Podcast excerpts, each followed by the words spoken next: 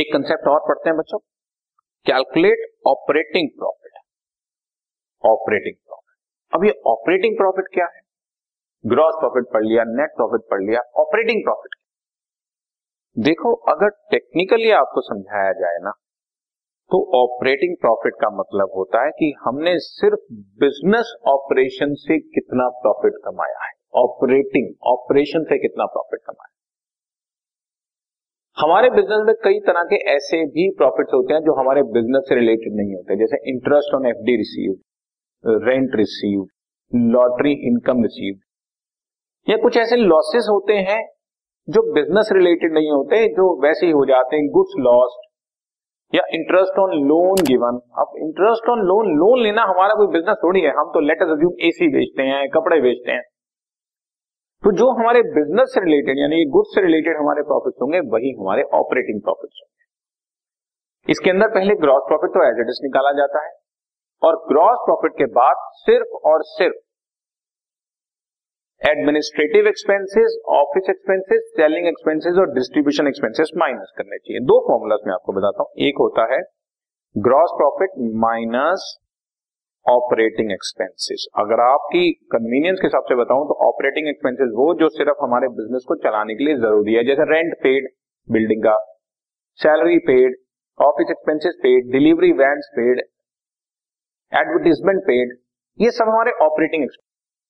लेकिन interest on loan ये हमारा ऑपरेटिंग नहीं, समझ के ना।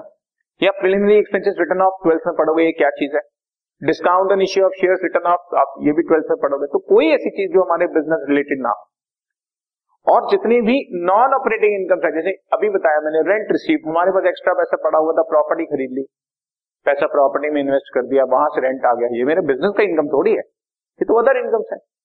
तो इस तरह की कोई नॉन ऑपरेटिंग इनकम इंक्लूड नहीं की जाती। तो या तो ये फॉर्मूला पढ़ा जाता है और या अगर आपको क्वेश्चन में नेट प्रॉफिट गिवन हो तो net profit add non operating expenses minus non operating incomes. Non operating incomes आपकी जितनी भी नेट प्रॉफिट के अंदर ऐड हो चुकी हैं उसको आउट कर दो और जितने भी नॉन ऑपरेटिंग एक्सपेंसेस आपके प्रॉफिट में से सब्ट्रैक्टेड हैं उसको वापस ऐड बैक कर लो ताकि पता लगे बिजनेस से कितना प्रॉफिट हुआ है।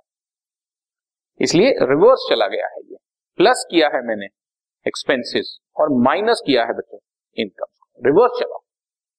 जैसा कि इस क्वेश्चन में आपको नजर आ रहा है, नेट प्रॉफिट है एक lakh, non operating expenses interest on loan है बच्चों बीस हज़ार ऐड कर देता हूं, ये हमारे बिजनेस का लॉस नहीं होता है सच, क्योंकि लोन लेना हमारा बिजनेस नहीं है, वो तो पैसे की जरूरत पड़ गई होगी, हमारे पास अपना कैपिटल नहीं होगा, हमने लोन या ओवरड्राफ्ट ले लिया होगा, माइनस जितनी भी नॉन ऑपरेटिंग इनकम है जैसे रेंट रिसीव्ड टेन थाउजेंड, जैसे gain on sale of machine, मशीनें बेचना, अपनी ही मशीनें बेचना हमारा कोई बिजनेस थोड़ी है, इसलिए फिर भी हमने बीच में एक मशीन बेची, उस पर प्रॉफिट हो गया।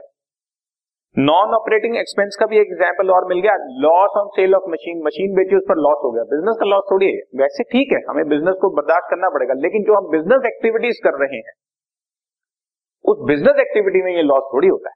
तो, तो कभी कभार दस साल में पंद्रह साल में एक आध बार मशीन बेची, उसका लॉस हो गया, प्रॉफिट हो गया, वो मेरा बिजनेस चलाने का खर्चा नहीं।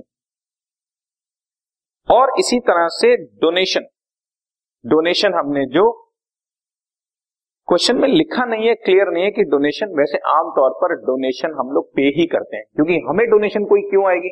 अगर हम एनजीओ हैं या नॉन प्रॉफिट ऑर्गेनाइजेशन हैं या हम स्कूल चलाते हैं या चैरिटेबल ट्रस्ट चलाते हैं तो, तो हम लोगों को डोनेशन रिसीव होगी, बट आमतौर पर हम जैसे रेगुलर ट्रेडिंग बिजनेस की बात करें तो डोनेशन हम पे ही करते हैं, तो वो नॉन ऑपरेटिंग एक्सपेंस है तो उसको भी ऐड करते हैं बच्चों।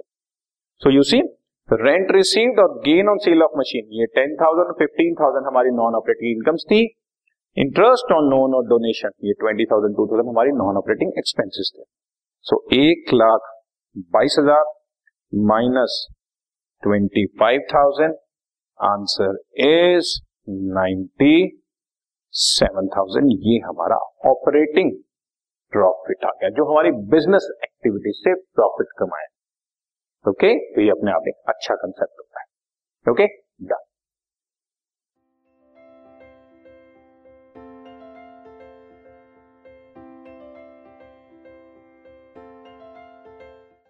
This podcast is brought to you by hub hopper and Shiksha Abhiyan. अगर आपको ये पॉडकास्ट पसंद आया तो प्लीज़ लाइक, शेयर और सब्सक्राइब करें और वीडियो क्लासेस के लिए शिक्षा अभियान के यूट्यूब चैनल पर जाएं।